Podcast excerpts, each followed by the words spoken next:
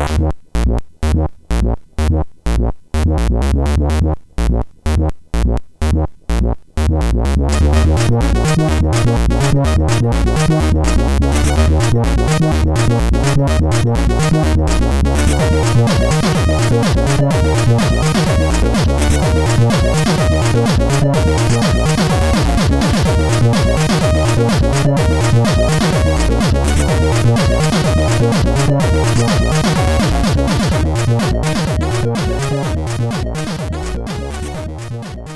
Sziasztok, ez itt a Checkpoint 9. évadának 5. adása. Hello László! Szervus Töki! És szervus Sasa! Szervusztok, drága barátim! De rég találkoztunk. Hello, hello! Hát idén még nem voltál az évadunkban, Mazur meg igen, úgyhogy helyre kell billenteni az univerzum egyensúlyát. Hány szó voltam Mazur? Hány szó voltam Mazur? Egyszer. Csak? Ja nem kétszer, mert évelején. De akkor te is voltál. Ja. Csak azt még tavaly vettük fel. Azt hiszem. Vagy nem? De hát látod, ez az, amikor a barátok ez már, már csak egy, egy, egy, egy, egy sor az Excelben, amikor a barátok ez már ez csak a ennyi. amiért jönnek. Na, és nem találtam ki semmilyen szóviccet, rácáfolva arra a hiedelmedre, hogy én előre kitalálok szóvicceket, úgyhogy csak úgy elmondom, hogy a téma az Interplay Entertainment lesz, hiszen elkezdtünk mi talán pont veled egy sorozatot, hogy régi legendás kiadókról fejlesztő csapatokról beszélgetünk, amik mára már megszűntek. Volt ugye szó az Oceanről, volt szó a US Goldról, és hát az Interplay is passzol ebbe a sorba, bár ez inkább a 90-es években volt meghatározó, nem a 80-as években tök durva, hogy ez egyébként teljesen egykorú ezekkel a cégekkel, Igen. de mégis úgy kezelem, hogy nem, hát ez generációval későbbi, ez egy modern cég. Én egyébként Abszolút. pont úgy voltam, hogy így, amikor így írtál, hogy US Gold, és akkor dumáljunk róla, meg Ocean, és dumáljunk róla, akkor hú, de rohadt jó lesz, már így előttem volt az a kezdőképernyője azzal a izét, lemeztartó kézzel, és akkor írtad, hogy Interplay, és annyi ugrott, vagy Baldur's Gate és az már PC volt. Tehát, hogy De aztán nem... később beugrott még egy csomó Aztán én rengeteget előjöttek az emlékek, nagyon hálás vagyok neked ezért, hogy ismét visszautazhatok gyermekkoromba. Igen, hát mert ugye ezt a céget is 83-ban alapították már, szóval abszolút a Oceannek meg a US Goldnak kortársa, és akik alapították, az négy fejlesztő volt, akik korábban együtt dolgoztak egy cégnél, plusz egy befektető ember, aki meg adott egy kis pénzt. Ez a cég, ez a Boon Corporation nevű cég volt, amiről én életemben először hallottam most, ahogy egy utána olvasgattam. A Ez gondolom a Wikipedia a harmadik sora lehetett. Nem olvastad a Bart's cikkemet. Én olvastam. De olvastam a Bart's cikkedet. Ja, akkor lehet, hogy ott, akkor, akkor lehet, hogy hazudok, akkor csak elfelejtettem, hogy erről valahol olvastam, akkor így átfogalmazom, bíró úr. Végül felelsz ebből. De hát olyan hosszú, még olyan rohadt hosszú cikkeket írhat, hogy hogy emlékeznék én abból. Ja, hogy emlékezni az első sorára, nem, Gret? Na, de azóta előkapartam egy csomó infót erről a búnról. Na, hallgatunk. Na, akkor, akkor rát is adom a szót, mert te vagy az, ez aki ilyen... Aki készül. Akkor a beli interjúkat előás sol. Igazából még a Boone elé is elé kell menni, mert ugye oh. a Brian Fargo oh. volt, akit még nem mondtunk szerintem, hogy ő volt ennek a motorja, ennek az egész Interplay dolognak. Ő volt ugye az alapító, és 2002-ig ő vitte az egész bulit, mint CEO, meg biztos volt még néhány rangja is. Szerintem ő egy ilyen különleges alak lehetett, mert ő tényleg egy olyan figura volt az ilyen nagy kiadók irányítói közül, aki tényleg rengeteget játszott. Úgyhogy Igen. szerintem ez, ez, ezért volt az Interplaynek ez a Buy Gamers, For Gamers uh-huh. szlogenje is, hogy hogy ezzel is próbálták jelezni, hogy hát mi nem, nem ez az Excelben kiszámoljuk, hogy melyik műfajba kéne most egy játékot csinálni, kiadó vagyunk, hanem ez azt csináljuk, amit tényleg mi is szeretnénk, és ez így voltak korszakok, amikor szerintem ez működött, és igen, igen. Meg hát amikor ö, jöttek már az ilyen, ilyen olyan együttműködések, felvásárolgatások, részfénybevásárlások, akkor ugyanaz lett neki a, a nagy problémája, mint a Malinyúnak, az IE-nél, hogy hogy a kreatív munkától teljesen eltérítették az ilyen pénzügyi abszolút főnöki teendők felé, és azt, azt elég nehezen viselte, mert ő igazából játékokat akar csinálni. Csak hát tökre volt érzéke, legalábbis az elején egy kiadóvezetéshez. És nagyon úgy, mint a Marinho a Microsoftnál kötött ki, ahol megint csak szerintem elég sok ilyen bürokrácia dolga van, de hát ez mondjuk legyen az ő problémája. Szóval erről a Fargóról azt olvastam, hogy egy ilyen... Tök me- jó me- film. Egyébként nagyon szeret. Beszélünk arról, és arról, arról többet tudok, mint az Interplayről. Szóval, hogy mind, minden sztereotípiát meg, megcsúfolt és kifordított, mert hogy, hogy ilyen D&D-ző, gyűrűkurázó képregényeket olvasó nerd volt, de ő volt a, a suliában az amerikai foci csapatnak a sztár elkapója, meg rövid távfutó volt olyan szinten, hogy szóba került, hogy az olimpiai csapatba is bekerülhet. És nyilván imádott, imádta a videójátékokat, és az volt a fő baja, hogy volt ugye Atari 2600 meg Magnavox Odyssey és így markolta a kontrollereket, és így próbált rájönni, hogy a kontrollerrel hogy lehet játékot csinálni. Hogy, hogy az Istenbe tudna ő egy játékot csinálni. Ez még az a kontroller volt, aminek az egy, egy, egy pöcök, meg egy tűzgomb. Nem, ezeken sok tűzgomb volt, főleg az Odyssey-n. Uh-huh. Ja, igen, igen. És, és annyira nem tudta, hogy hogyan lehetne ugye ezekre a konzolokra játékot csinálni, hogy kikereste az egyik kedvenc játékának a kiadóját a telefonkönyvből, és felhívta az Activision-t, ahol megkérdezte a recepcióst, hogy mondja már meg neki, hogy hogyan kell játékot csinálni, mert itt a kontroller a kezében, és rohadtul nem tudja, hogy, hogy ez hogy működne, és Hány ennek azt, volt? hogy 17. Én is hiszem új basic programot, hogy 10 idézőjel, alul egy űrhajó megy, idézőjel bezárva. 20, fölül űrhajók jönnek. Igen.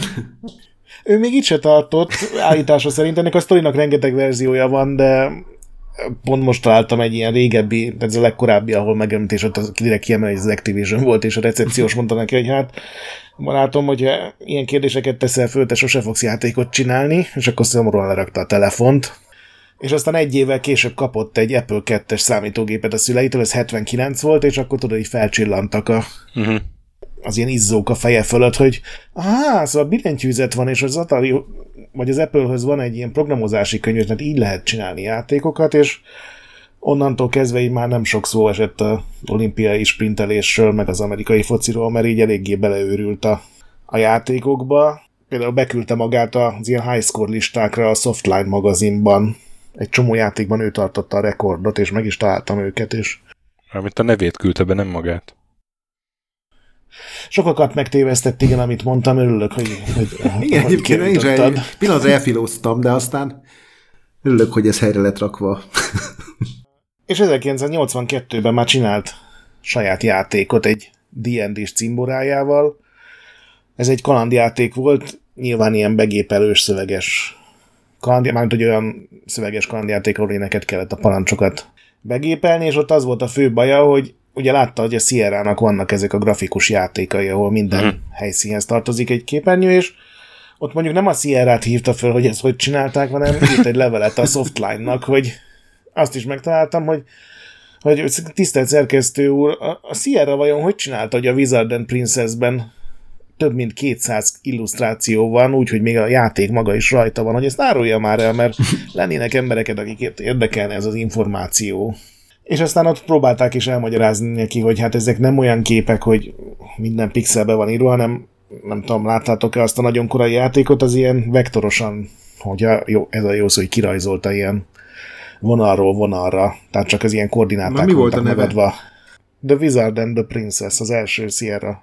Azzal nem találkoztam. Grafikus. Nem, az, az nagyon-nagyon régi volt, és az nagyon hamar tovább léptek rajta, de minden esetre úgy tűnik, hogy nem, nem sikerült gyakorlatba átültetni ezt a információt, mert amikor megjelent ez a játéka, akkor abban nem volt grafika. Ez a Labyrinth of Martagon volt, uh-huh. és öt, öt teljes darabot adtak el belőle.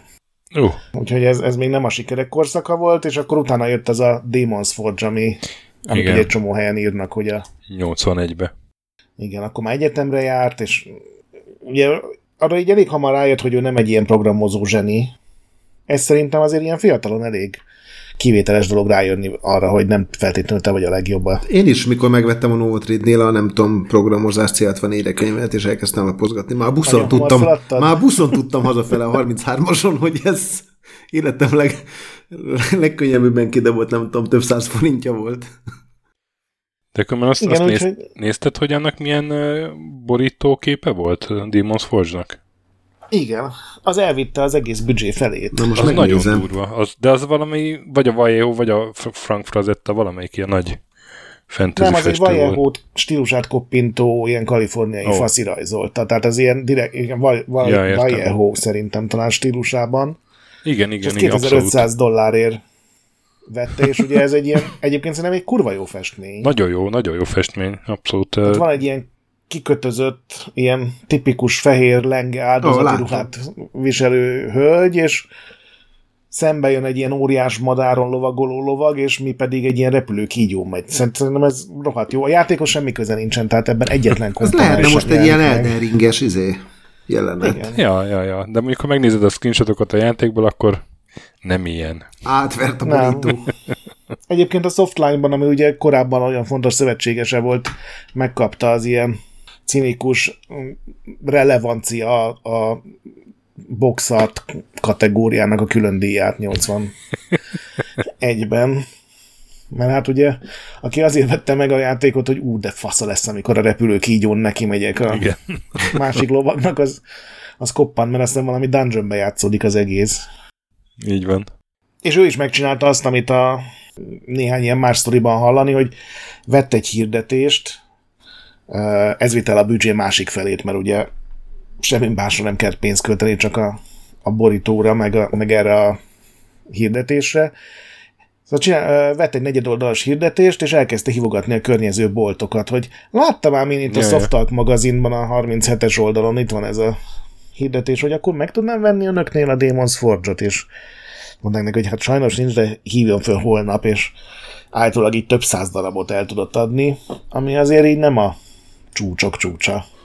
Hát több mint öt. Több mint öt, tehát végül a következőből akkor már valószínűleg már tízezrek fogytak volna el. De az a kérdés, hogy hány, izé, mennyi telefonszámlát generált ezzel. Régen nem volt olcsó. Hát szerintem csak helyi hívások voltak.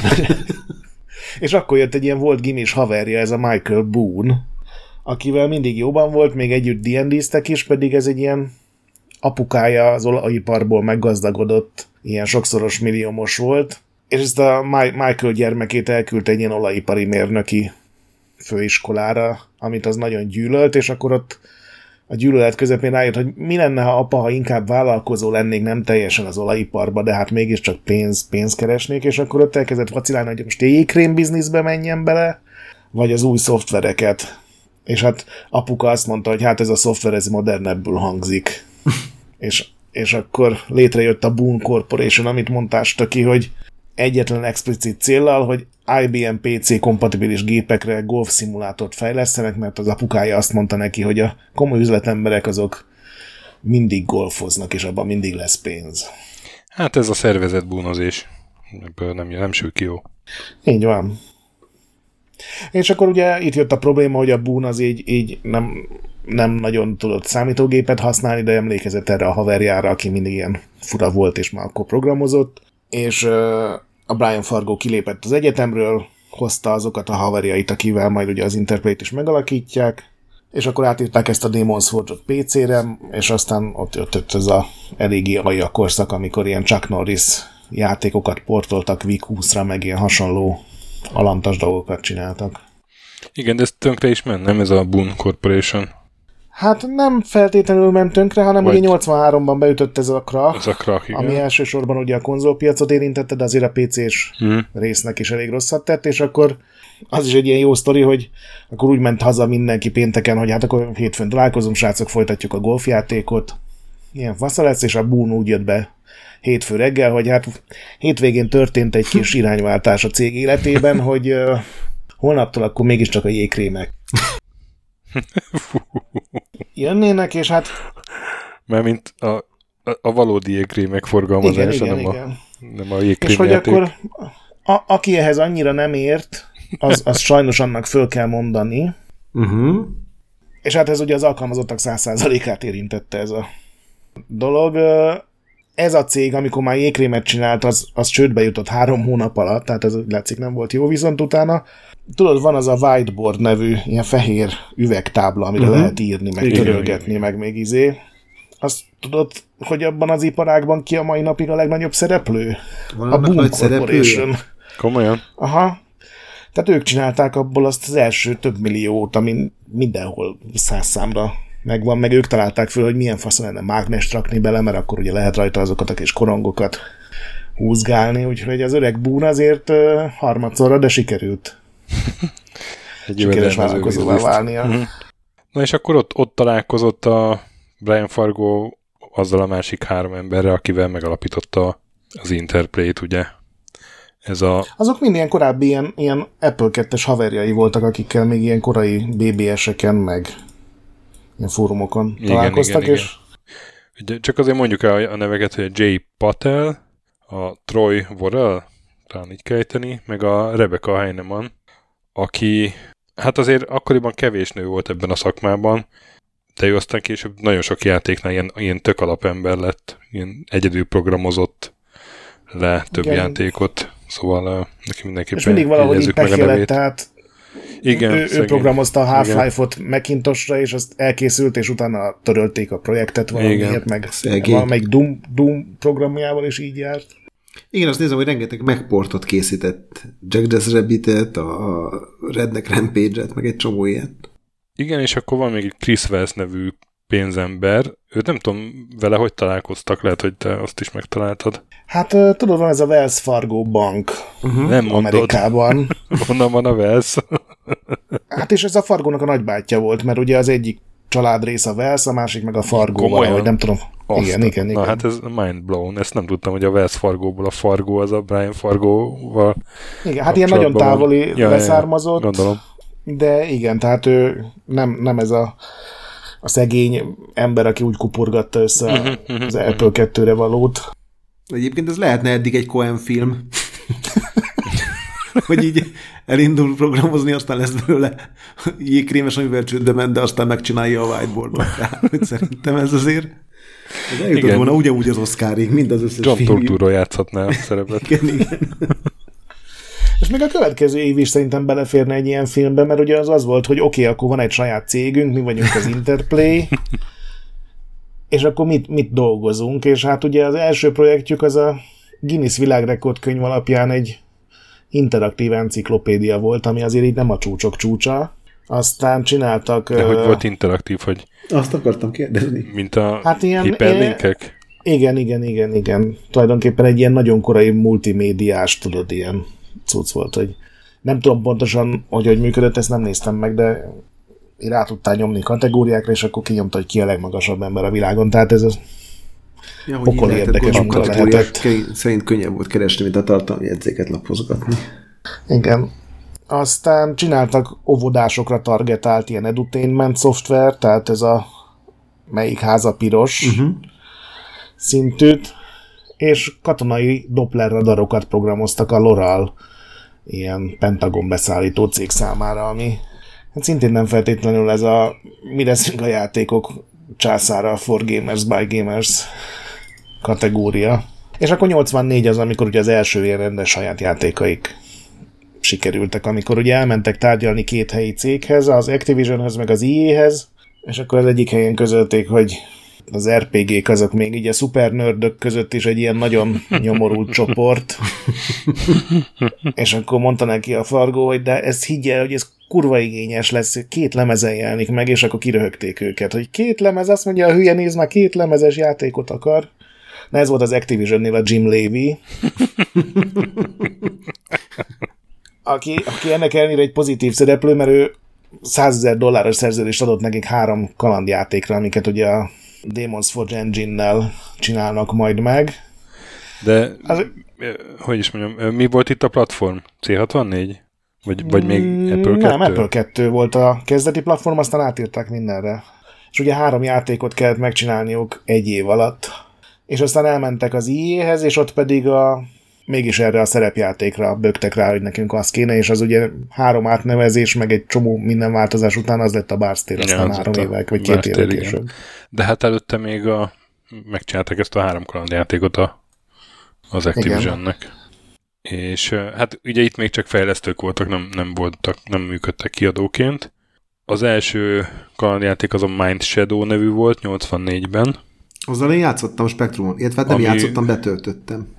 Hát én ezzel nem játszottam, most így olvastam, hogy a, a Burn Identity nek a valamennyi, valamilyen laza feldolgozása. Hát a- annyira közel mentek hozzá, amennyire licenszdíj nélkül lehetséges volt. Tehát máshogy hívták a főszereplőt, de... Ha jól emlékszem, akkor ez ilyen, mint a rátkai féle játék volt, hogy be kellett írni szavakat, és akkor igen, egyáltalán igen, nem igen. tudtam angolul, és nem is volt túlságosan látványos, de hát azért hát nyilván hetente egyszerbe töltöttem, hogy majd én így, így ennek neki ugrok. Hát igen, a igen. basic könyvvel az öletbe kellett volna. Igen, igen angol szótár helyett. Vagy... És egyébként azt a könyvet az Ellen Edhem programozta, ugye a, aki Blizzard alapító lett egy picit később. Hm.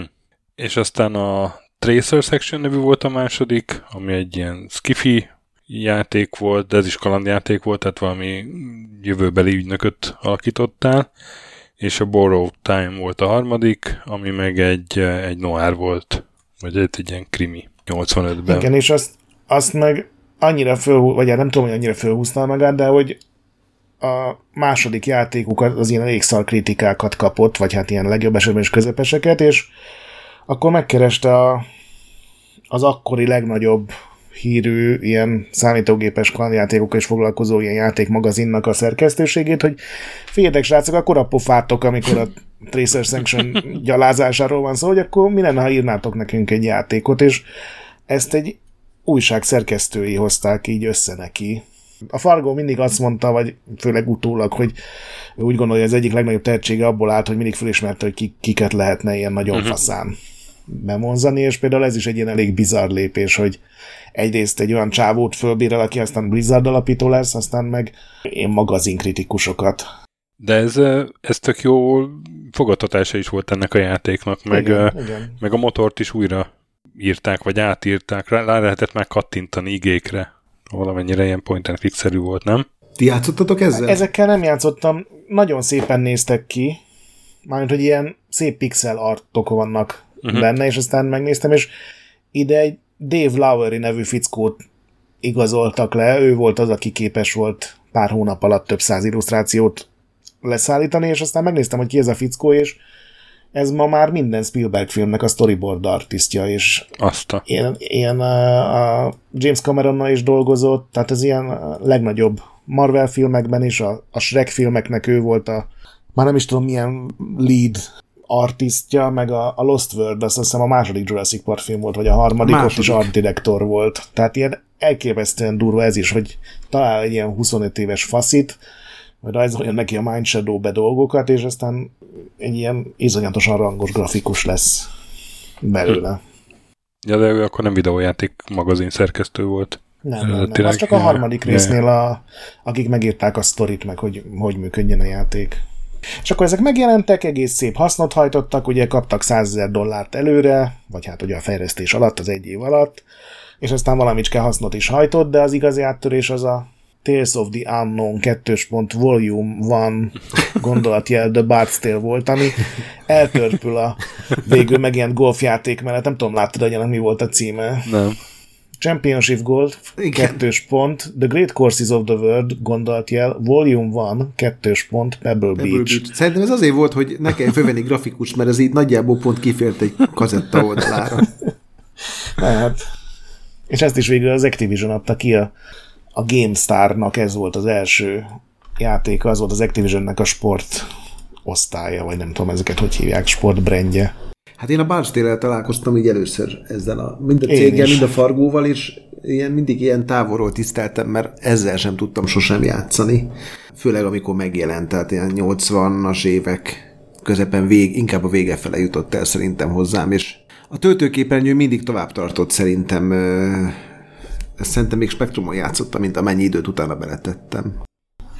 Én, imád, én ezzel már PC-n játszottam, de szerintem az már ilyen 89-90 körül lehetett, tehát sokkal-sokkal később, de abszolút nem tudtam, hogy mit kell csinálni, de annyira elkapott, és nekem ez a fantazi imádatom, meg a szerepjátékok kedvelése, ez nekem így valahogy ide vezethetődik föl, mert sose jutottam el dungeonökbe. Sose tudtam, hogy mit kell csinálni. Én, én is nagyon bírtam, csak aztán sajnos a a SSI-nak a, az AD&D sorozata az kiszorította valahogy ezt a, a bárstéleket az életemből, pedig igazából bárstélek azok jobb játékok, így a kornak a mércéjével tekintve. Sokkal szebbek, az biztos látványosabbak. De a Barsteel az tulajdonképpen nem sokkal tud többet, mint egy Wizardria azok az SSI játékok meg legalább a harcban ilyen taktikusabbak voltak, igen, ugye pakolhattal ide az, az, az, az Igen, az azzal akkor is tudta játszani, hogyha nem tudta egy centit se angolul. Igen.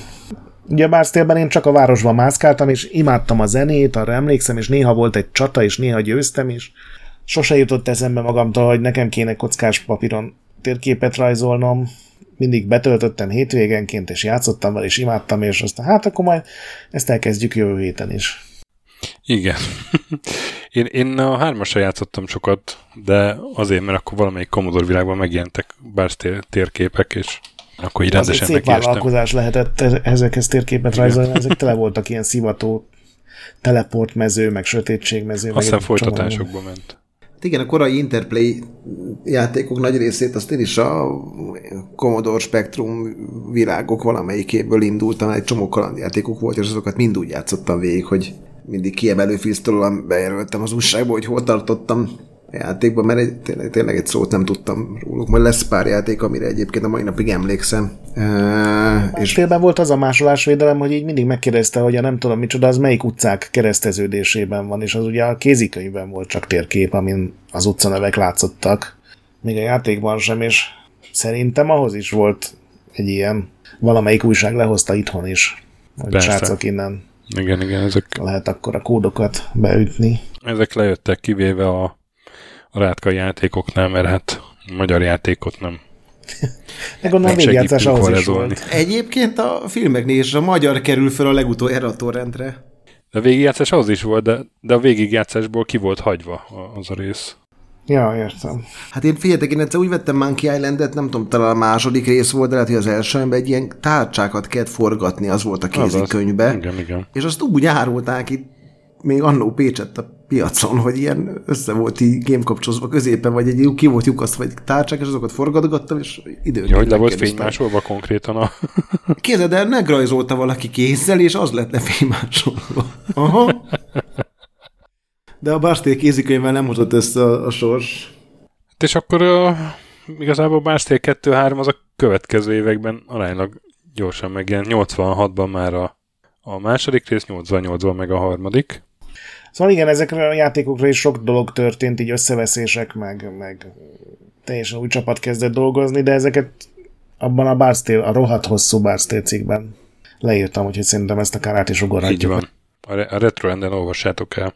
De, de hogy még a bárciák között még egy játékot kiadtak, ez a Test Times in Town ez megvan nektek? Tastim in Tonetov, én, én csak így neveztem ezt annak idején. Mikor hát, ez? Ez 86-os, és én ezzel úgy találkoztam, hogy a Commodore világban volt egy nagyon vicces leírás hozzá, vagy hát legalábbis viccesnek tűnt. Ez nem egy olyan játék, amit így játék. betépve csináltak emberek? Tehát már, hogy Hát lehet, lehet. A, ez például egy, egy olyan játék, amit, amit az elejétől végéig ez a Rebecca Heinemann programozott le, de a, a, a designer az egy Michael Berlin nevű csávó volt, aki aztán nem, nem nagyon láttam másról a nevét, és hát ez a, ez a jövőben játszódik, ahol ilyen punk divat van, és mindenki azzal van elfoglalva, hogy mennyivel, mennyire menő, és a menőségnek fokozatai vannak, és ezek a jelzők, ezek a jövőbeli jelzők a, a menőre a tesz, meg a, meg a tone, uh-huh. és hogy ha valami annyira tone, hogy az már tesz, az, az, az, az a legjobb is. Szóval ez különösen jól működött magyar fordításban. Figyelj, nem, nem fordították le, hanem tasz volt, meg, meg tone, de tök jól működött a leírásba. És, és akkor én ezt valahogy meg az Amigás havernál megnéztem azt hiszem, mert ez C64-en nem volt. De volt C64 ez nekem kimaradt, pedig Amigán lehet, azért minden is, és uh, itt már ilyen, ilyen ikonok voltak, hogy beszél ikon, meg fog ikon, tudod, uh-huh. ez már uh, így abszolút a point and clickek felé húzott 86-ban, de még volt parancsora is. És hát egy ilyen teljesen őrült világba kellett Én nem néztem pár screenshotot, de még a screenshotokat sem teljesen fogtam föl, hogy mit, mit ábrázolnak néha. Én is most azt nézegetem, és a dobozképe nagyon tetszik. Igen. Majd csináljunk róla esetleg mini. Jó. Hát akkor jobban felfogjuk. És akkor... Uh, Interaktív ez, fiction az itt az, a kategória. Az, hát minden kalandjátékra azt mondták akkoriban. És akkor ezek után, a játékok után, mert a bárcélek után uh, határozta el magát egy nagy lépés a Interplay, még pedig arra, hogy kiadóként is funkcionálni fog, és ugye az első két játék az a Battle Chess volt, meg a Neuromancer. Annyira sajnálom, hogy a Battle Chessből csináltatok minit. Na. Na nem, hát ez az, az világ legrosszabb sakjátéka volt, amit... Ezt elmondtuk. hát ez az, hogy elmondtátok. De hogy szerintem életemben nem játszottam annyit sakjátékkal, és ha mai szemmel megnézem, akkor egy teljesen értelmetlen koncepció, hogy lépsz egyet, és utána fél percet vársz, hogy lemenjen egy animáció, ami... Igen, de ez egy generációnak kellemes emlék, hogy imádták ezeket, és próbáltak úgy ütni, hogy nem azért, hogy nyerjenek, hanem hogy egy új animációt lássanak. Nem, abszolút szuper. Hát, hogy tényleg így én ott akartam sakkozni tanulni, nem a polgár Judit vitt bele a buliba. De egyébként ez, hogy kiadóvá alakulnak, ez nem ment olyan könnyen, mert ugye nekik nem volt semmiféle disztribúciós hálózatuk vagy kapcsolatuk, tehát egy disztribútorra mindenképpen szükségük volt, és ugye akkor a bársztélek miatt az IE-vel voltak jóban. Igen. És akkor megállapodtak abban, hogy akkor nyilván az Interplay fog mindent intézni a marketingtől a fejlesztés finanszírozásán át a tesztelésen mindenen, és akkor az IE pedig gyakorlatilag a, onnan, hogy kijön a gyárból a lemez, onnan, hogy eljut a boltokba, az fogja csak kizárólag intézni. De ez az a korszak volt, amikor az Activision ugye teljesen átalakult, mert jött egy néhány új vezető, és kitalálták, hogy hát ez a játék biznisz, ez egy gyerek dolog, és hogy az igazi pénz a, a business szoftverben van, és akkor lett az Activisionnek a neve Mediagenic, ami igazából kicsit megtévesztő, mert ez a Mediagenic egy új cégnek volt a neve, ami alá bevitték ugye az Activision-t, az Infocomot, akik ugye a kalandjátékos részük volt, ezt a GameStar-t, ami ugye a sportjátékos rész volt, meg a teljesen új business szoftveres részt, ami 10.0 volt a nevük. Gondolom 10 pontos kritikákat akartak, és egyrészt ilyen megintosos prezentációs szoftvereket csináltak, arra tettek föl mindent, és a másik dolog, amiben meg belementek, hogy uh, ilyen sikeres, de azért újonc játékfejlesztőket akartak magukhoz kötni, és akkor így igazolták le ugye a, a Cyan words akik még ugye a Mist előtt voltak, de már akkor ilyen CD-s, uh-huh. FMV-s játékokon dolgoztak, és az Interplay-nél is túlfizették az Electronic Arts-ot, úgyhogy ilyen utolsó pillanatban már arra készültek az énél, hogy aláírják szerdán a, most csak mondok valamit, nem biztos, hogy szerdán a szerződést, és akkor felhívták őket, hogy ja, bocs, mégis az Activision elmentünk, meg kétszer annyi pénzt ajánlottak. Úgyhogy azért nem lett a Barstale 4, Barstale 4, hanem azért kellett átnevezni, mert az énél begurultak, és ez volt az egyetlen dolog, ahogy vissza tudtak ütni, hogy akkor gebedjetek meg, ez nem, nem adhattak ki Barstale néven játékot. És akkor annak mi lett a neve? Dragon Wars. Ja, ez a Dragon Igen, Wars. Ami ugye azért volt gond, mert nem voltak benne sárkányok, vagy háború. De régen ez nem számított, hogy az, az csak egy ilyen mindegy mi volt a neve. A sakk De a Dragon mondjuk nem mentek nem, messzire. De ez nem az volt, hogy a sárkányokkor repülős? Nem, mert úgy volt, hogy három az... hónappal megjelenés előtt történt ez, és a Fargo bement a, a Rebecca Heinem annak az irodájába, és akkor mondta, hogy figyelj, itt az új logó. És akkor így nézett föl rá, hogy de figyelj, Brian, nincsenek sárkányok a játékban, és így, így a háborújuk is elég nehézkes lesz, és akkor mondta neki a Brian Fargo, hogy hát egyrészt már le van védve az új cím, mert neki nagyon tetszik ez, meg már a logót is megrajzoltatta, úgyhogy akkor át kéne írni a sztorit, és akkor így utólag beraktak egy csomó sárkányt. Jó, nem kevertem, igazából a Dragon Strike-kal kevertem, bocsánat. De a Dragon Wars előtt még volt egy fontos játék 88-ban a Wasteland, ami a, ugye a, hát aztán a Fallout-nak uh-huh. a mhm. megalapozója volt, vagy hát sokan így Fallout nullaként emlegetik, mert ugye ez is egy ilyen posztapokaliptikus nukleáris, posztnukleáris jövőben játszódik, és hát ez volt a Brian Fargónak a máig az egyik legismertebb játéka talán ez. Igen. Egyébként ilyen, majdnem minden játékban volt ilyen ötlet gazda szinten, tehát a Battle Chest azt például ő találta ki szerintem. Az ötletet, hogy ö, legyen egy animáció? Igen, hogy nem elég már, mert ugye akkor tudod, hogy Ubisoftnak volt az a Chessmaster sorozata, meg még... Az már akkor volt? Igen, meg a hmm. valami Sargon szoftvernek volt még valami másik sakkosa, és akkor a Brian Fargo kitalált, hogy milyen jó lenne, hogyha nem csak ez a dögunalmas, hogy választhatsz, hogy fából vannak a bábuk, vagy kőből, hanem hogy ugye mennek, és ezt elvitte ezt az ötletet az IE-hez, még amikor jobban voltak, és akkor mondták neki, hogy ez a világ leghülyébb ötletet, ez nem gondolod komolyan, és akkor ugye ez volt az első saját Interplay kiadású játék, és ez egy ilyen óriási elégtétel volt neki, hogy, hogy ebből annyit adtak el, hogy gyakorlatilag az Interplaynek így két-három évre megalapozta a, a létezését. Hát az biztos, hogy rengeteg embert rábírt a sakkozásra olyanokat is, akik eszükbe nem jutott volna bármikor a tábla elé ülni. Ez egy tök jó húzó erő volt. És egyébként nagyon igényesek voltak az animációk, tehát nem egy ilyen összeigénytelenkedett Igen, valami csak amikor volt. már harmadszor láttad, hogy a huszár leüti a gyalogot, az már annyira nem volt izgalmas. Hát, 90-es években türelmesebbek voltunk az szerintem. Lehet. Akkor ugye állandóan izét néztünk homokórát, minden sokáig töltött, minden sokáig renderelt. Az idő ott volt ott, az nem, nem volt olyan, mint ma, igen, hogy... az lassabb évtized volt. Igen, igen. Igen, és akkor vészlenni tartottunk. Hát az, az viszont így eléggé a Brian Fargonak a szerelem projektje volt. Tehát abba nem csak ötletgazda volt, hanem azt így, így fullba végigvitte uh-huh. a dizájnját. És hát ez egy olyan játék volt, amit én később tanultam még igazán értékelni. Inkább azért, mert nem is jutott el hozzám ez még 89-ben. Hát meg szerintem amennyi angol szöveg volt abban, nem is biztos, meg hogy értékelted volna, ugye? Igen, igen, igen, igen. De hát eh, ez azért egy elég széles réteget meg tudott szólítani, annak ellenére, hogy ugye a lenézett RPG volt, és amikor később céget alapított, meg Kickstarterre ment, akkor uh, ugye a Wasteland 2 volt a, az egyik ilyen húzónév, amivel egy csomó pénzt be tudott, össze tudott gyűjteni. Hát, hogy ide is ilyen jó embereket szeret össze, mert ennek a sztoriát ugye ez a Michael Stackpole írta, igen, aki igen, aztán igen. ugye Battletech meg Shadowrun regényeket írt, nagyon sokat. Előkerült most valamelyik miniben. Melyik mininél került elő?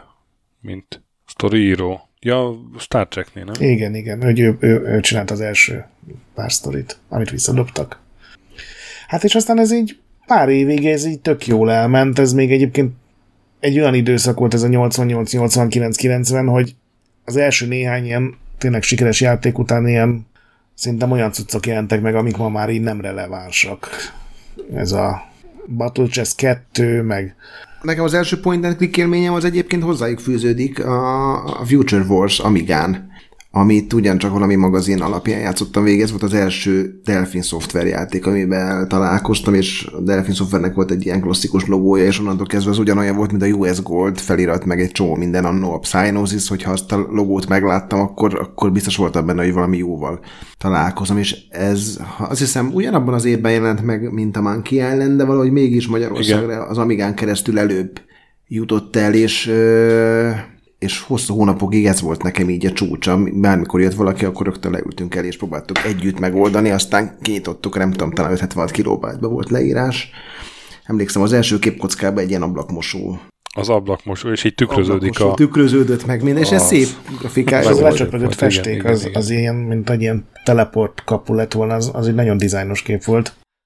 Igen, igen, igen. Úgyhogy ezt, ezt, ezt, ezt nekik köszönhetem, hogy, hogy ugye meg, megszerettem azt a zsánert akkor. Igen, és hát a delfine volt együttműködésük más játékokra is, ugye mondtad, hogy az Another world is eh, igen. több régióba ők, ők adták ki.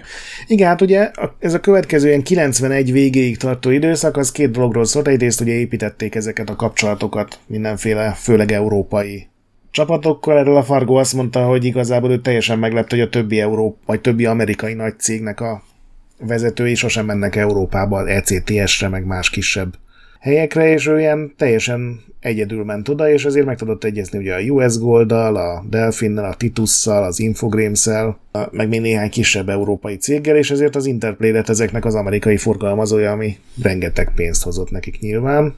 Meg jó játékokat is egyébként. Igen, igen. A másik dolog meg ugye az volt, hogy ez a Mediagenic, amit a, erre a Mac-es prezentációs szoftverre hoztak létre, ez, ez hát, hát úgy hozta az élet, hogy ez nem, nem sikerült a Microsoftot megfogniuk, és ilyen összedőlés, ilyen nagyon lassú összedőlésbe kezdett ez a cég.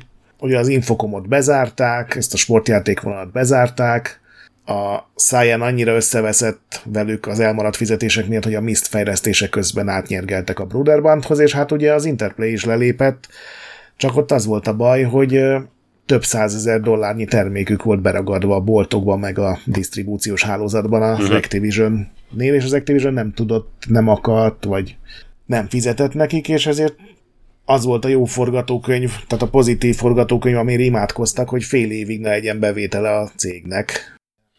És aztán kiderült, hogy el kell halasztani a karácsonyra tervezett gyűrűkura játékot, és akkor az, az volt a Fargónak is, meg a pénzügyeseinek is a véleménye, hogy hát akkor valószínűleg ennyi volt az Interplay, és ugye akkor jött az, amit már említettünk, nem is tudom melyik adásban, hogy megjelent, az is a Star Trek-es adás volt, hogy megjelent az a Castles nevű játék. Az, amennyit játszottam, te úristen. Igen, igen. Amit nem is ők csináltak, hanem ez a Quicksilver nevű stúdió, akik nem európaiak ugyan, de hogy a Vargó velük is megegyezett, hogy akkor ők lesznek a kiadójuk, és abban az első napon elfogyott mind az 50 ezer legyártott darab, és lényegében ennek a sikere tartotta életben az Interplay-t addig, hogy vissza tudják fizetni ezeket a tartozásokat, amiket ugye az Activision, vagy a Media Geniknek köszönhettek.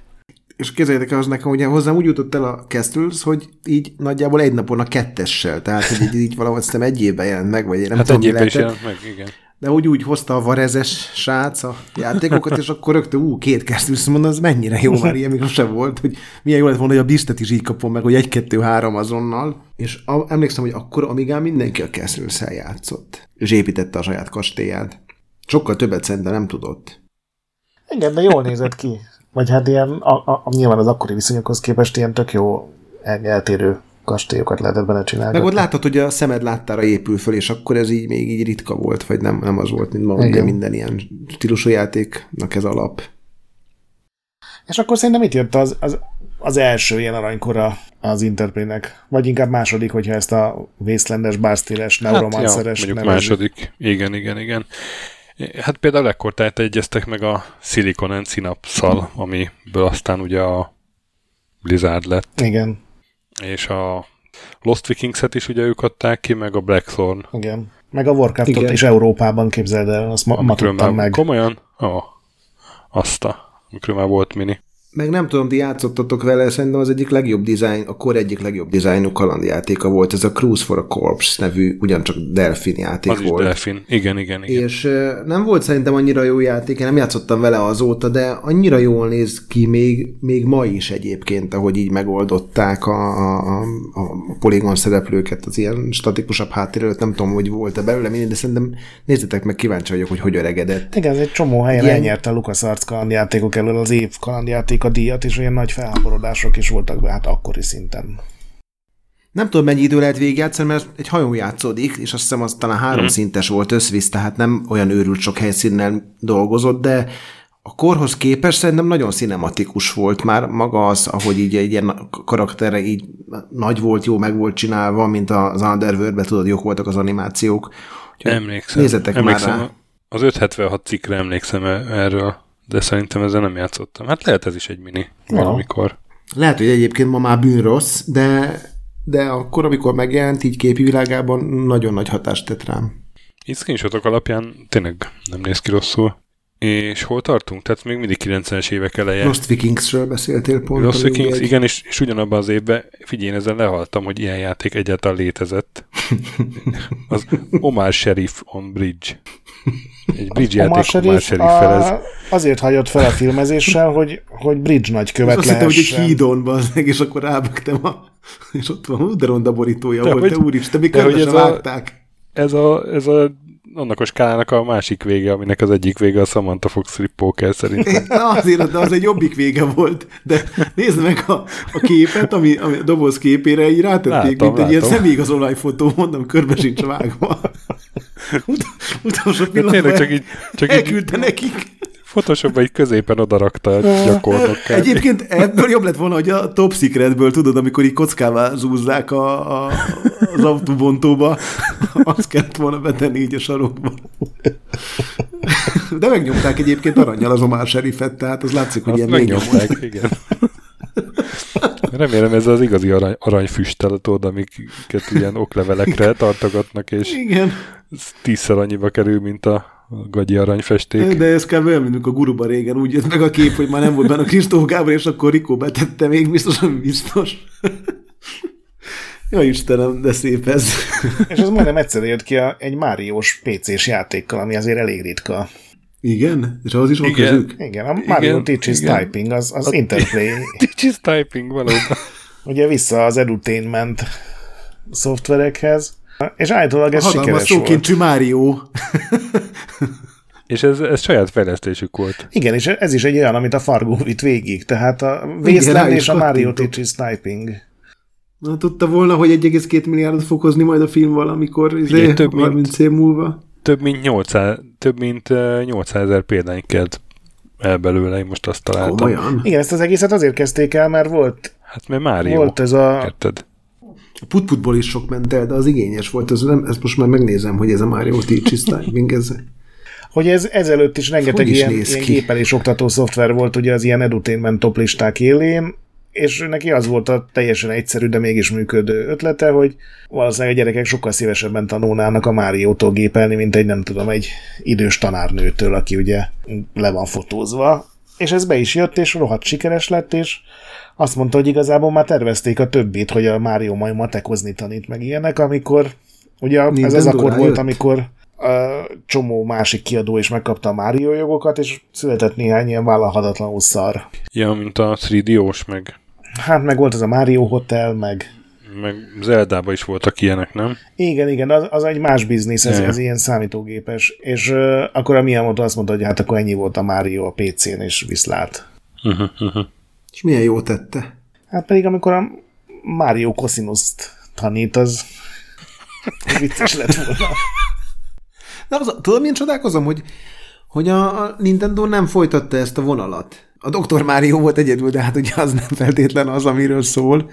Hogyha ebbe ekkora piac volt, akkor nem értem, hogy miért nem húzták rá. Ma már lehet, hogy megcsinálnák egyébként, ma, ma már azért jobban szeretik Hát ezek PC-n mentek, ugye, tehát Nintendo nehéz oktatni a teki katona páncéljának a görbületén bemutatni a parabola függvényt, úgy gondolod? Mm, számolt ki a palástot.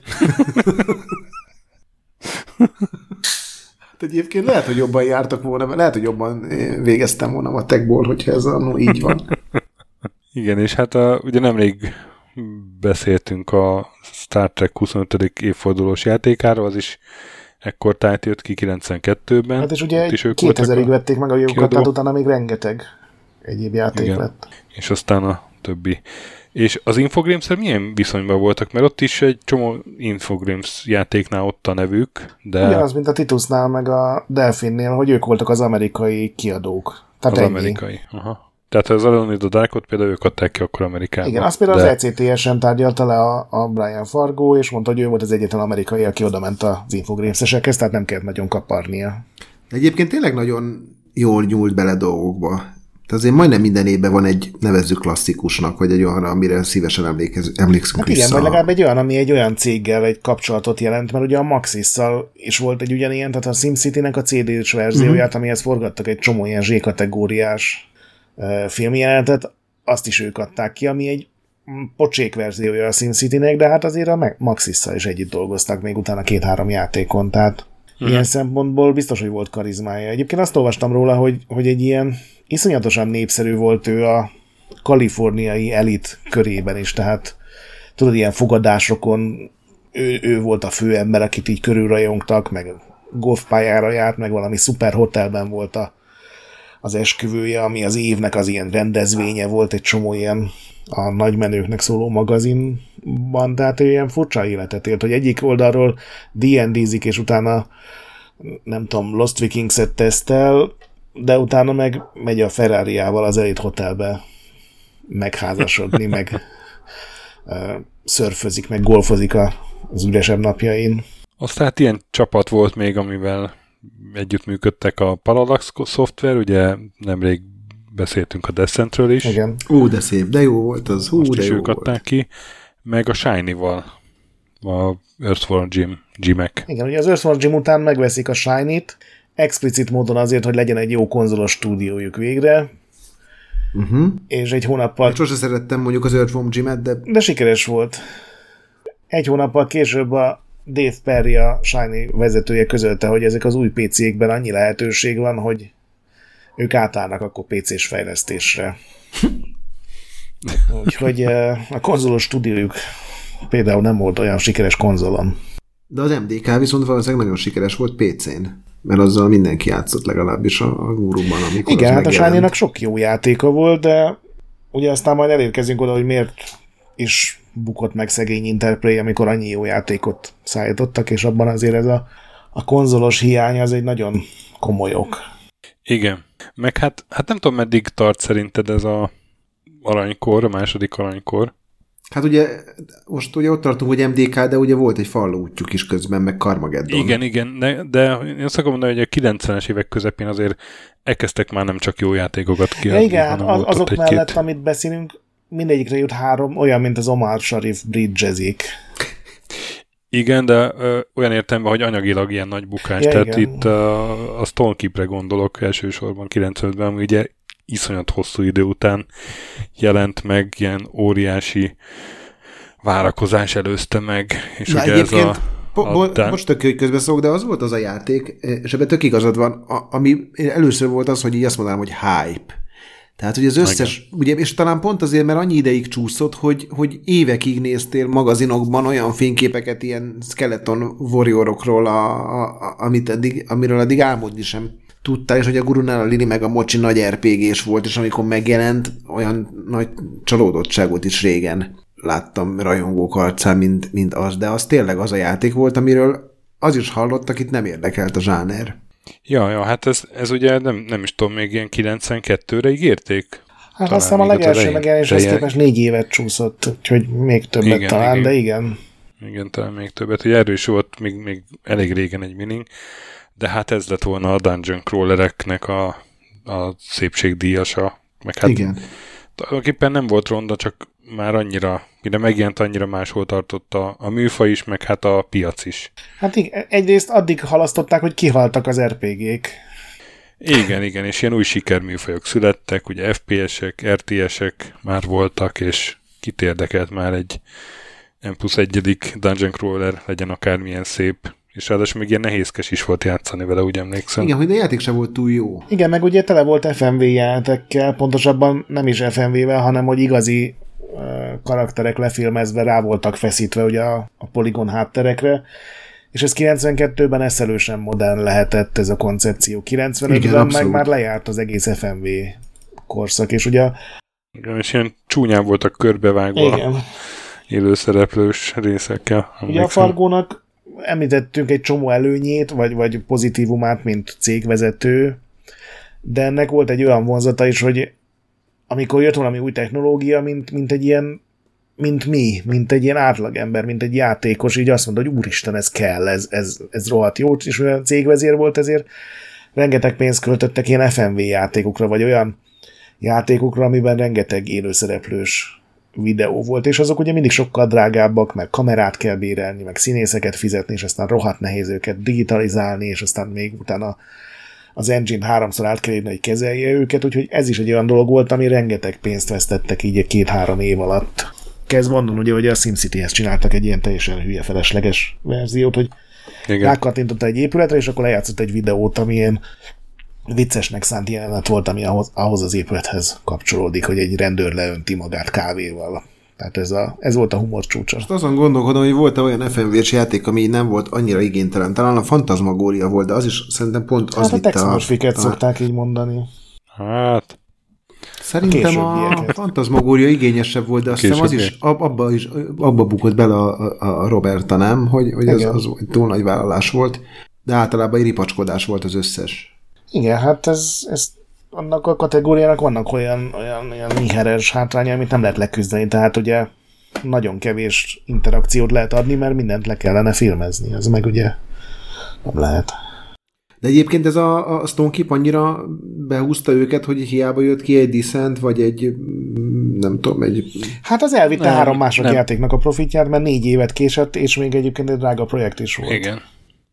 De nem, nem egyedül a Stone Keep nyilván meg, meg nem csak az, hogy, hogy néhány, néha ilyen rossz döntéseket is hoztak, hanem ott, vagy hát nem tudom, majd, majd eljutunk mindjárt oda, közeleg a vég, de hát 97-ben még tényleg, ahogy mondod, megjelent a Fallout, meg a carmageddon is ők adták ki, Itt ugye? szerintem volt két aranykoruk egymás után, az egyik ez a 92-től mondjuk 97-ig, amikor ugye egy építgették Igen. a a kapcsolatokat. Egyébként fontos 96-ból szerintem a Shattered, Shattered Steel, ami ugye az első BioWare játék volt. Az első BioWare, BioWare játék. Ja, ja. Igen, de ők dolgoztak az iddel is, tehát hogy tényleg a, így a szakma, a krémje, az megfordult valamilyen formában náluk. Igen, és aztán 97 szerintem egy nagyon durva év volt.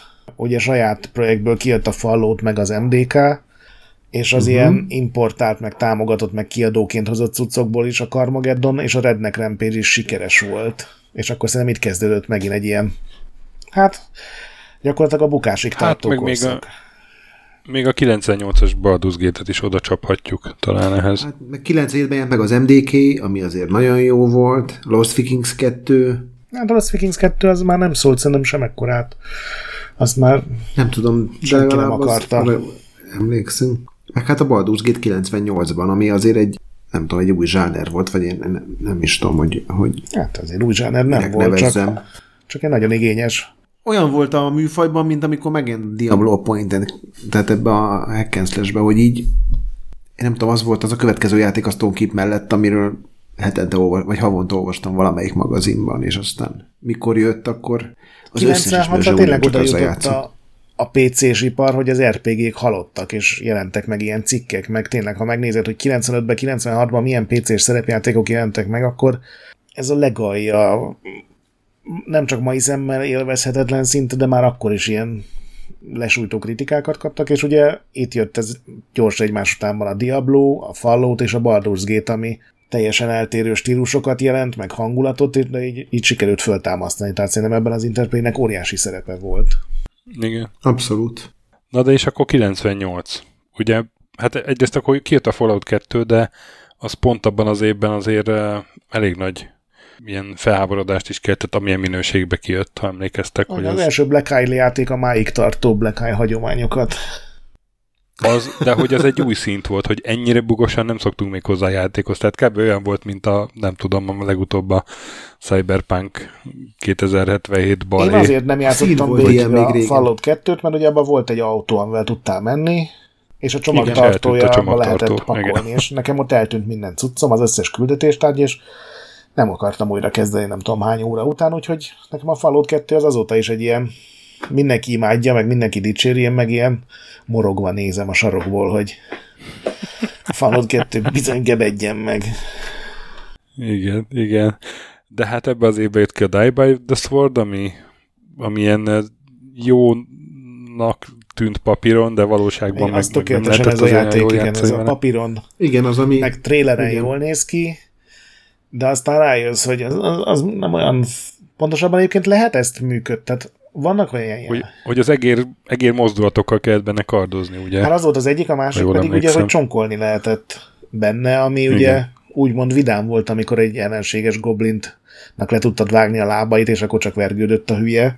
De aztán, amikor rájöttél, hogyha bekapsz egy sebzést, akkor nem csak egy HP csík megy lejjebb, hanem neked is bizony a lábad eltűnik, és akkor ja. így még lehetett így ugrándozni egy lábon, de az már ugye game over jelentett, és szerintem ez technikailag nyilván valami nagy előrelépés volt, meg emlékszem a demóval mennyit röhögtünk, hogy mindenkit csonkolgattunk, hogy ez egy rohadt vicces dolog volt, de erre szerintem elfelejtettek kitalálni egy megoldást, hogy mi van akkor, hogyha a játékossal történik egy ilyen baj, és már nem tud többet kardot fogni, mert nincsen jobb keze.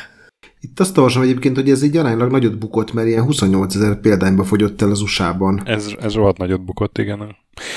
És hát kérdezted a igényes FMV játékokat, hát ebbe az évben jelent meg a Black Dahlia, uh. Dennis Hopperrel főszerepben. 8 darab CD-n. Ó, oh. azt a 98-ban, és hát ez is nyilván óriásit bukott, tehát ez a, az anyagköltséget nem hozta vissza szerintem, hát FMV kalandjáték 98-ban kit érdekelt. Meg ebben az évben jelent meg az ugyancsak nagyon-nagyon sokáig elhúzódott fejlesztés után a Heart of Darkness Heart is, of ami Darkness, egy jó igen. játék volt, de mire megjelent, emlékeztek, az is úgy elavult, hát hogy csak az amerikai az intróját, akkor milyen jó volt, aztán utána, mire megjelent, addigra már láttunk szebbet is, egyébként egy jó játék volt, de Én nagyon-nagyon szerettem, nagyon-nagyon szerettem, de ott is volt egy olyan hype, amihez nem, nőtt, nem tudott megfelelni, és inkább, inkább úgy, úgy anyagilag se. Igen, de ott ők ugye csak az amerikai kiadó voltak, tehát azon nem ők buktak igen, elsősorban. Igen, igen.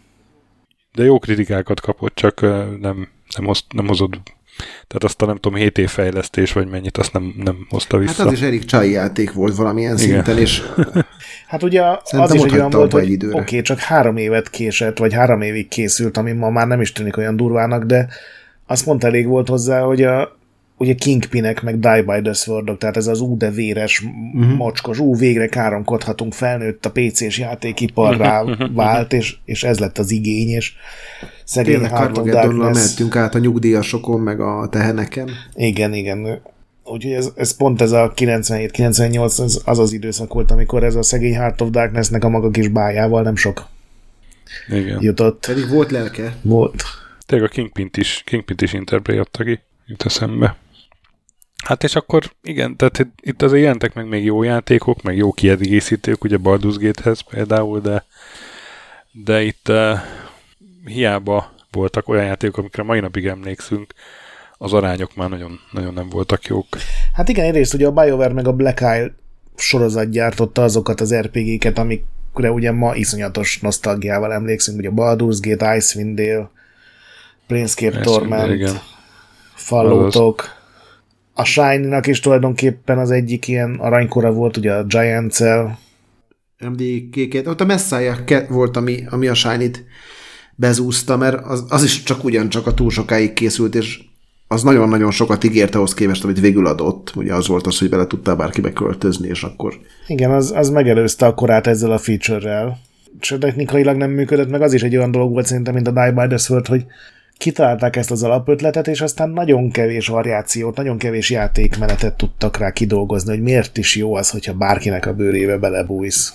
És hogy lesz az aztán kezelhető, mert tényleg az volt vele a baj, hogy az ötlet mellett nagyon-nagyon körülményes volt játszani vele. Igen, meg mi van, hogyha belebújsz egy olyan faszinak a bőrébe, akivel simán végig tudsz menni a bázison, és akkor ezt nem nagyon tudták akkor megoldani még, és szerintem ez most is egy nehéz kihívás lenne. De én ezt is azért aranykornak nevezem, mert mondom, a, a, csak a BioWare meg a Black Eye-nak a felhozatala az nekem akkor, ilyen, akkor úgy érzem, hogy még volt ezekre időm. Hát igen, mert 2000 körül jött ki az Icewind Dale, és az meg pont jól lájtosította ezt a Baldur's Gate vonalat, hogy a... Hát az csak a harcokról szólt, kicsit. Tápolásról. igen, igen, igen. Hogy a Planescape Torment meg a teljes ellentéte volt, az meg csak a sztoriról szólt, meg a karakterekről. És még ebből az időből én egy játékra emlékszem, ami ugye nagyon kevés konzol játéka volt az Interplay-nek, de a Hunter the Reckoning-ot ők adták ki, és nem tudom, arra emlékszel az első Xbox-on. Hogy ne rengeteget játszottunk vele. Ez a Vampire the Masquerade, meg Werewolfnak ez a World of Darkness világában játszódott, csak ugye pont a másik oldal ezek az emberek, akik vadáztak a mindenféle gonosz lényekre, és ez egy nagyon egyszerű, de nagyon szórakoztató ilyen kooperatív játék volt. Hát, amelyek szóval tűtünk egymás mellett, össze, összeért vállal és tótuk. Nem valószínű, hogy egy nagyon jó játék volt, de jó volt együtt játszani vele. Igen. És aztán ugye eközben, hogy ugye soroltuk ezt a millió címet, így eljött, hiába voltak tényleg sikerjátékaik, eljött a, a végeleje. Nem tudom, most töki még van olyan játék, amit akarsz ebből a korszakból felhozni? Messzájákról beszéltünk. Jagged Alliance, az nem tudom, ahhoz mennyi nem, közük nem, volt. az nem ők voltak, az csak valami kiegészítő, vagy valami ilyesmi. Egy csomó játéknál, ami ilyen meglepő az ilyen, hogy Interplay játékok listája, az olyan volt, hogy amikor budgetárba került, akkor ő, ők adták azt ki, tehát így megvették ilyen három évvel a megjelenés után a jókat, és szerintem a Jack Alliance is ilyen volt. Meg a Fallout Tactics volt az, amit még nagyon vártunk, és most már nem emlékszem, hogy milyen lett végül, de valószínűleg nem lett túl jó, mert nem maradt meg bennem, nem tudom, hogy neked, nektek az hogy van meg. Hát abban volt az a Brotherhood of Steel, ugye az a PC-s, vagy a konzolos igen, verzió igen, igen, volt. A PC-s. Fallout Tactics. Én nem tudom, szerintem az nekem kimaradt. Az mikor játék?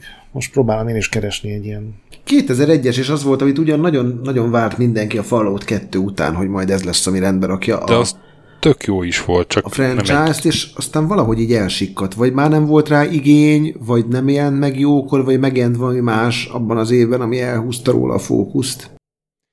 Azt én teszteltem a guruba, emlékszem, és, és nagyon tetszett, és sokáig játszottam vele, de igazából az egy rétegjáték volt, az egy körökre osztott stratégia volt. Tehát csak a... Csak a csaták voltak. Csak a, a csaták, tehát a, a, igen, a szerepjáték részből Olyasmi volt, mint a Jagged Alliance, úgy emlékszem. Olyas, hát csak sokkal, olyasmi, sokkal dizájnosabb volt. Szerintem nagyon szép volt, úgy emlékszem. Ilyen izometrikus szép volt. de annyira, annyira nem volt jó, mint a Jagged Alliance 2. Uh-huh. Mhm.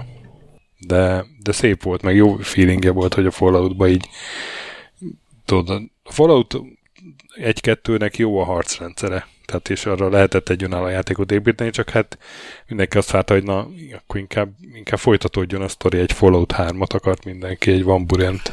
Ugye szerintem a, az Icewind Dale-ben, mint harcra koncentráló spin-off, nevezzük így, abban azért több, több volt, mint egy Falloutból egy ugyanilyen mellékszálnak, mert ugye a D&D-ben sokkal több, vagy változatosabb harcokat lehet generálni, ugye több az ellenfél, jobban lehet tápolni, többféle karakter van. Ilyen szempontból a Fallout azért kötöttebb világ, ugye realisztikusabb.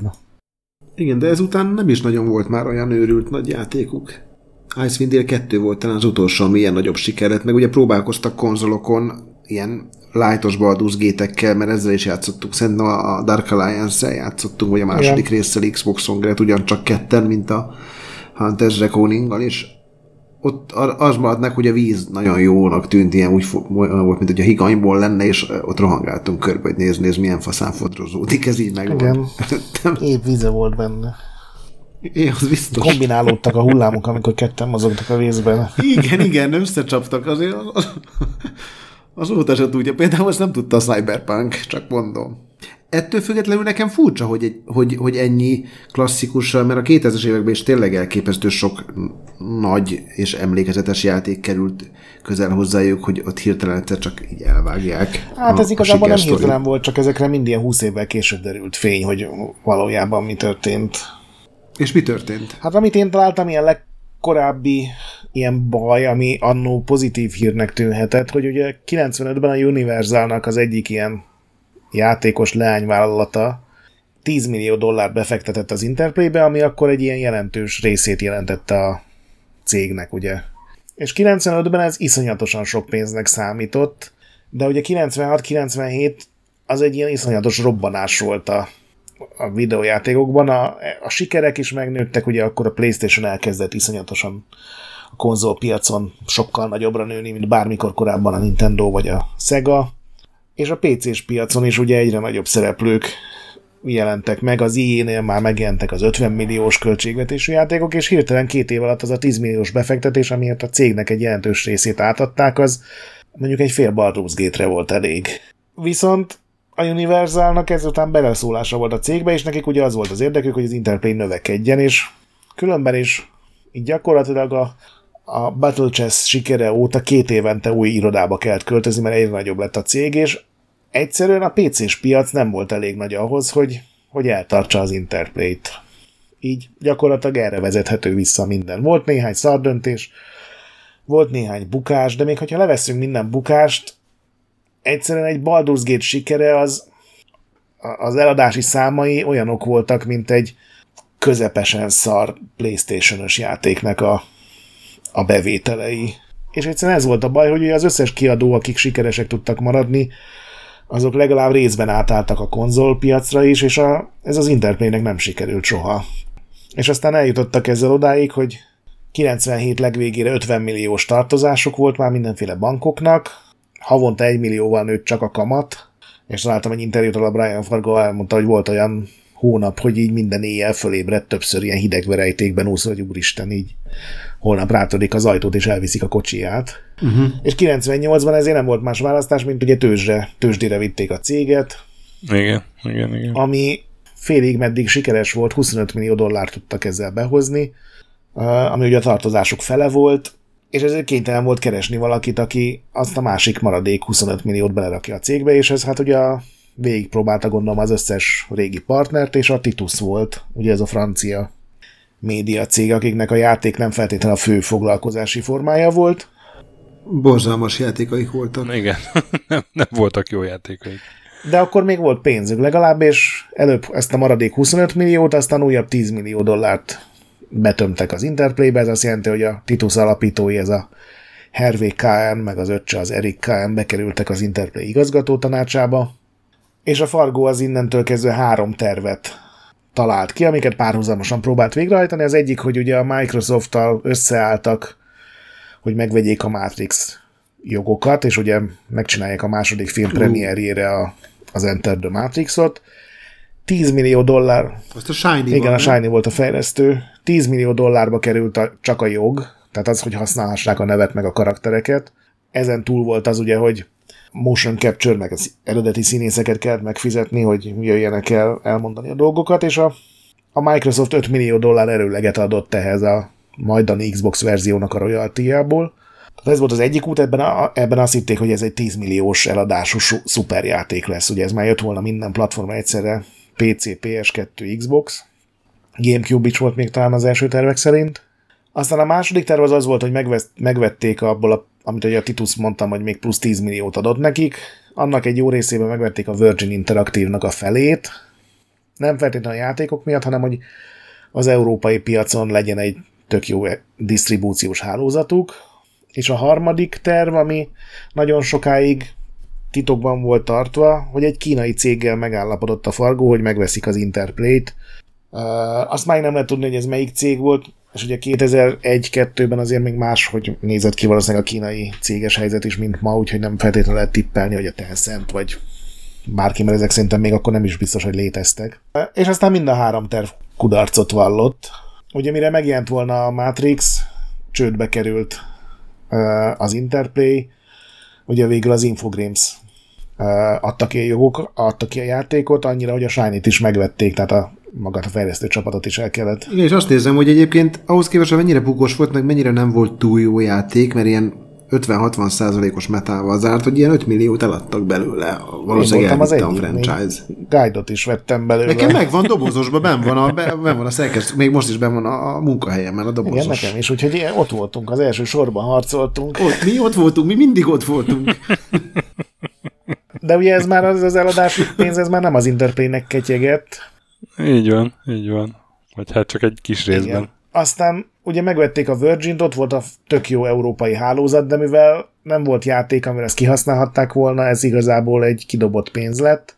És aztán amikor a Fargo megmutatta a tervét a tituszos embereknek, hogy eladja a céget a kínaiaknak, akik rengeteget fizettek volna érte, akkor a Titus azt mondta, hogy hát ne hülyéskedj, ez, nyilván ez nem lehetséges.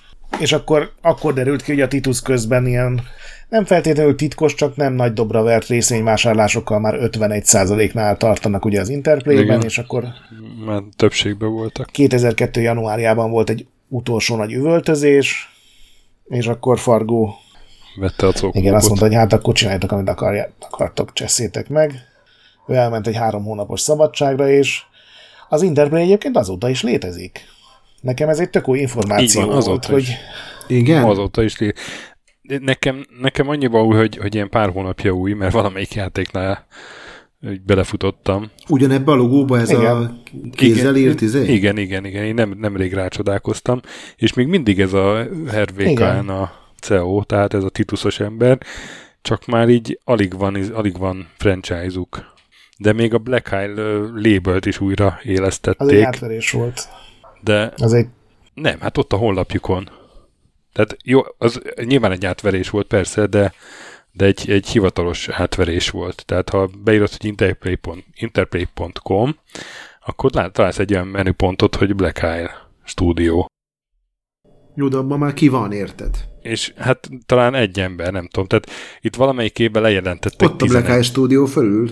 Ti, azaz. Eden, tiz... Black Eye Studio, Earthworm Jim, ez a három felső. Kingpin Reloaded. igen, igen, igen, igen, igen. Tehát ezt, ezt gondolom, mert a név még az övüké, és akkor gondolták ezzel valamit ők adták kezdenek, ki, aztán ja, a Dark Alliance jött a ki. A Dark Alliance 2, ez az egy darab játék, ami ez alatt van, igen. 30 fontért. De valami, valami nevetséges, ilyen 11 alkalmazottjuk volt már az egyik évben. Tehát ezek így... így De az egyik a Chris Taylor. Ve- vegetálnak. Igen, az egyik a Chris Taylor, igen. A Dungeon Siege-es Total Annihilation-es Chris igen. Taylor. Igen, igen, igen. Ú, igen. tényleg. Ő, ugye ezt, ezt elfelejtettük mondani, hogy nevét. 2002-ben ugye a Fargo ott hagyta az Interplay-t, ott még jelent meg pár játék, tehát a, az utolsó hivatalosan Interplay logós nagy játék, ami megjelent 2004-ben a Baldur's Gate Dark Alliance 2 volt, de azért, mert a Titus 2004-ben csődöt jelentett.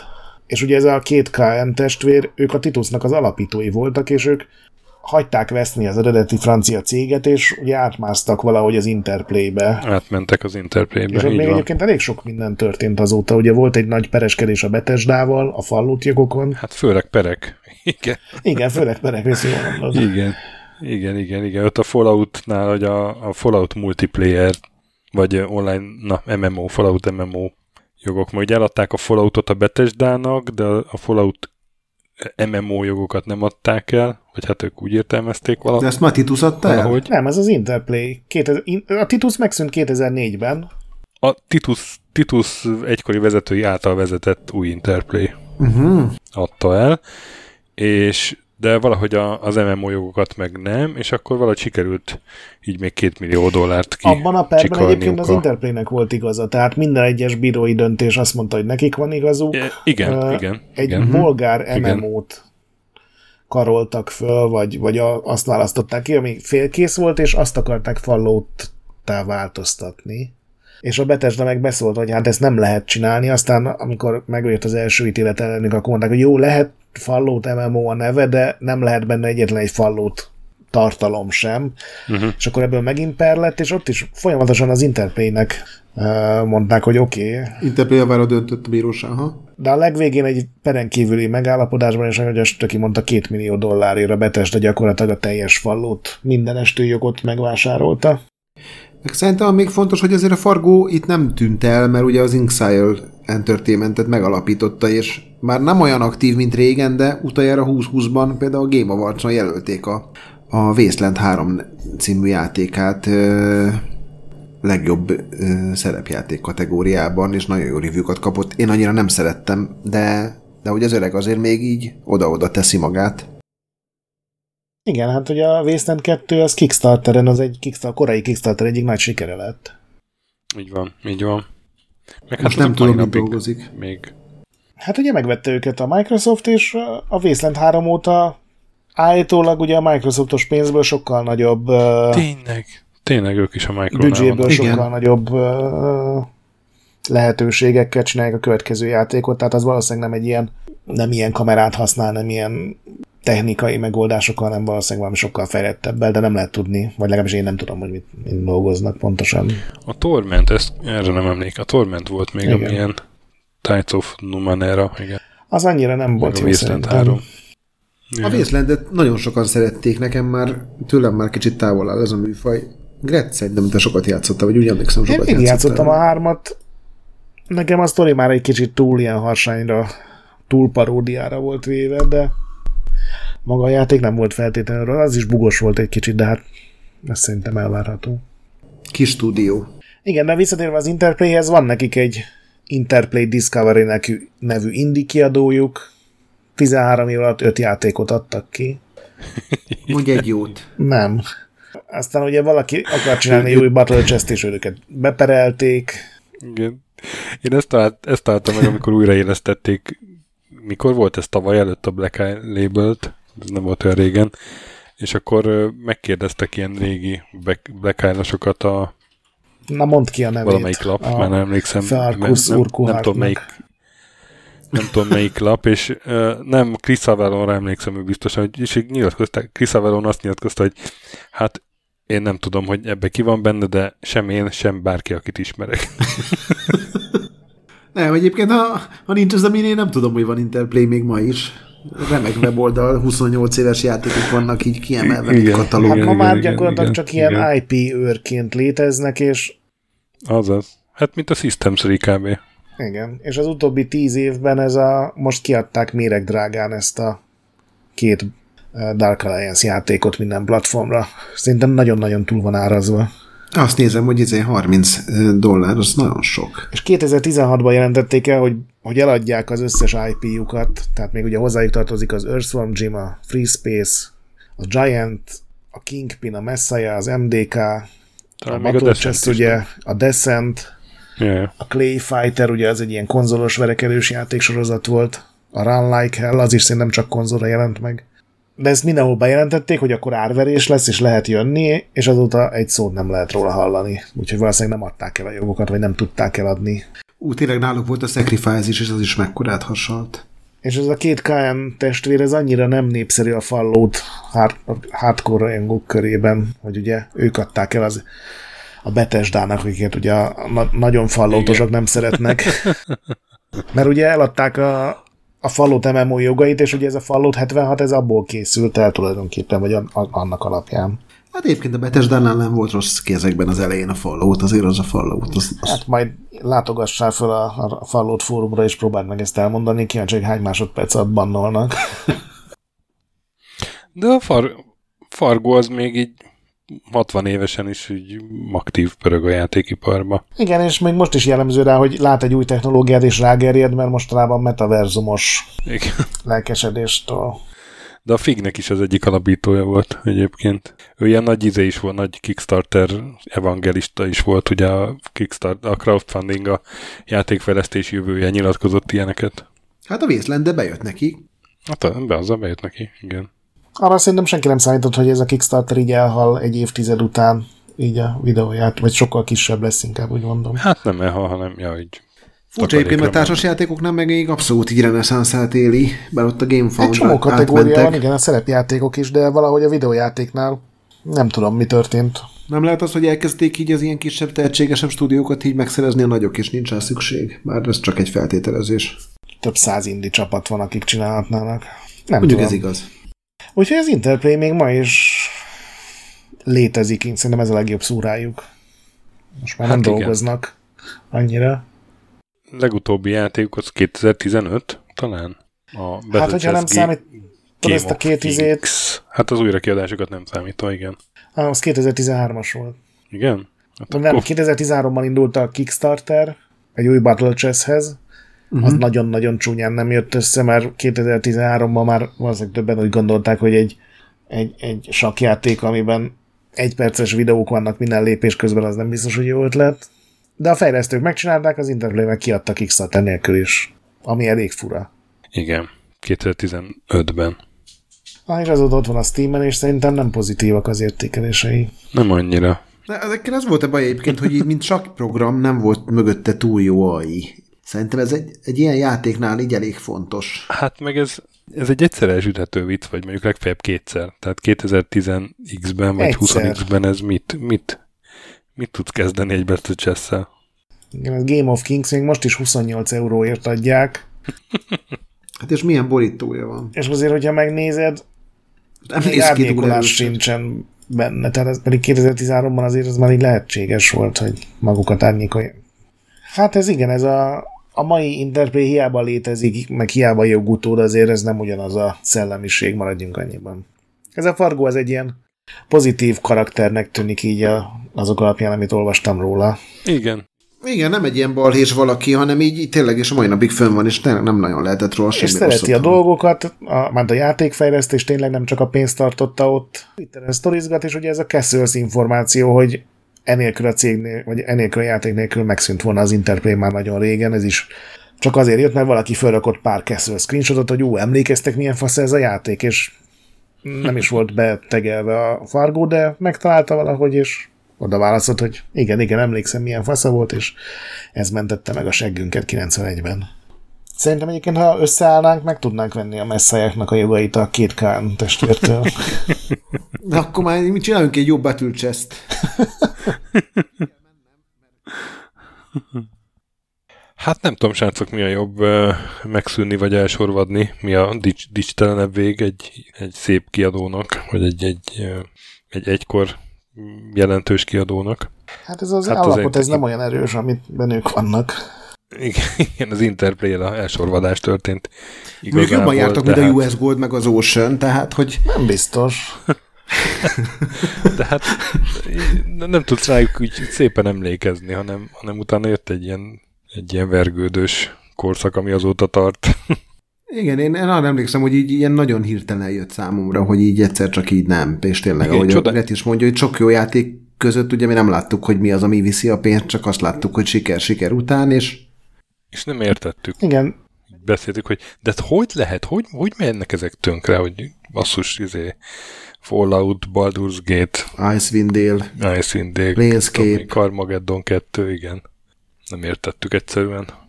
Hát, hát talán, igen, hogyha a Shiny meg nem ásta, tényleg... ásott bele olyan mélyre. Egyébként igen, a Shiny sok múlott, mert egyébként ő náluk azért sok pénztemető projekt volt.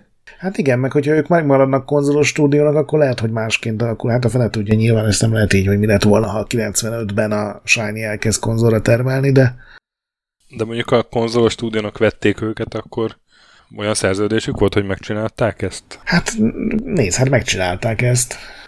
A sajtó, sajtóbeszámoló, ami az, arról szólt, hogy ugye megveszi őket a, az Interplay, abban le volt írva, hogy ők lesznek az Interplay új konzolos stúdiója is.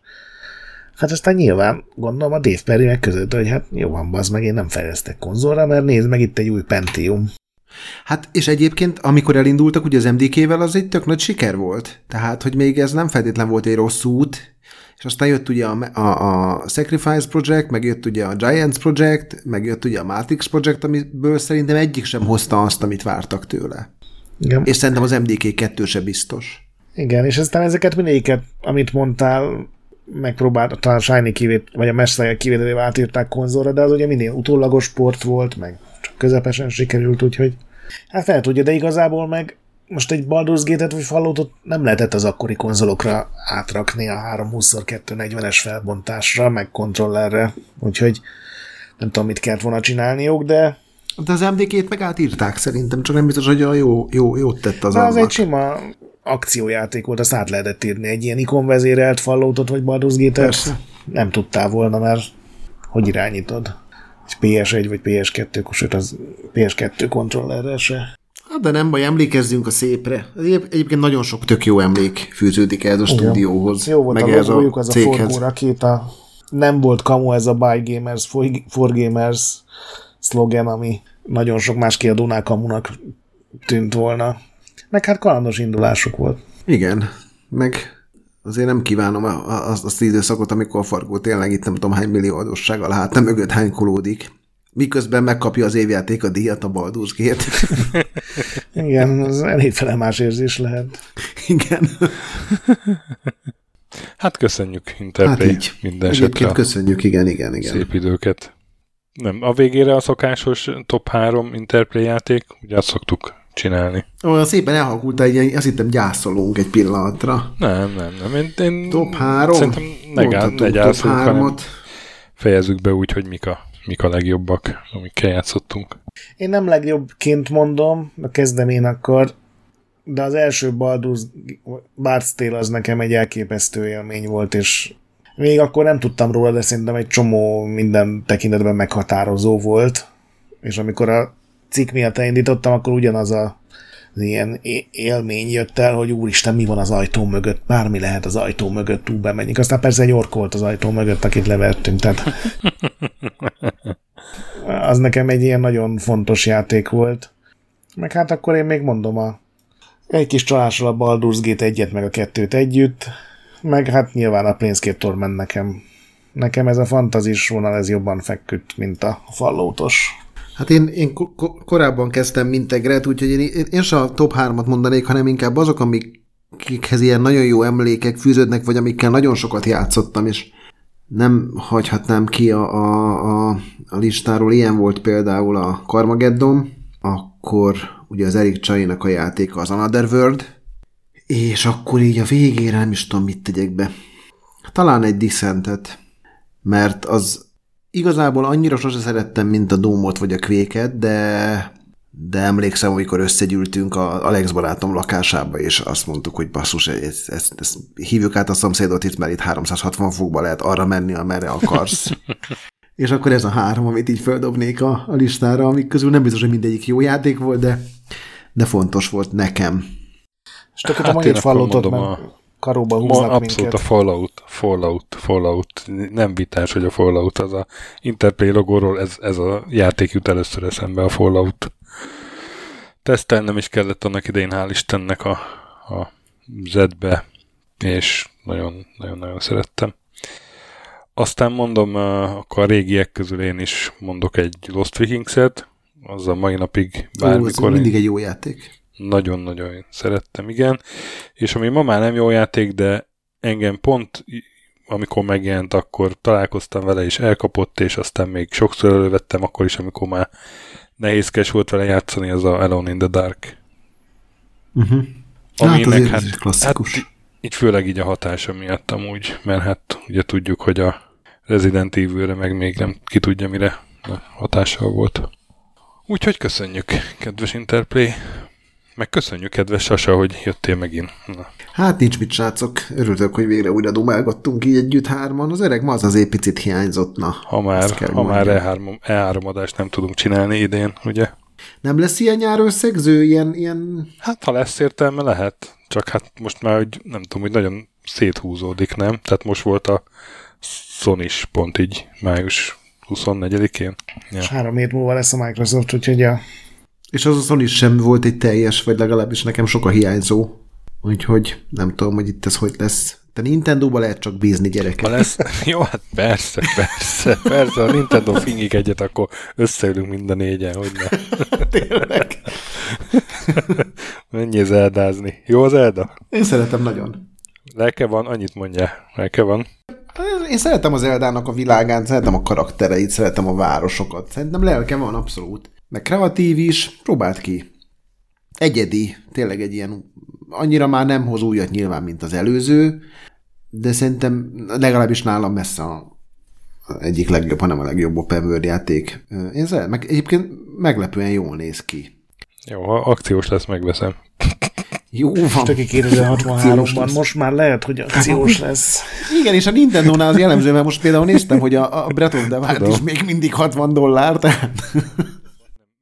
Na, szóval köszönjük szépen. Ti pedig, kedves hallgatók, játszatok sokat Interplay játékokkal, például, meg mentsetek benne a boss fightok előtt, meg hát a kommentekbe beíratjátok, hogy nektek mi a három kedvencetek, és hát legközelebb jövünk egy minivel, aztán pedig Checkpoint nával, addig is maradjatok velünk, olvassatok Retrolandet, ahol tök jó cikkek vannak, például egy Barstale cikk, hallgassatok Kirten ami a másik podcastünk Mazurral kiegészülve, gyertek velünk Discordra, ahol jó társaság van, értékeltek 5 csillagra lehetőleg, iTunes-on, Spotify-on, meg ahol csak tudtok, a BIOS ne piszkáljátok, a nagy pixelben pedig gyönyörködjetek mindig. Sziasztok! Sziasztok! Sziasztok!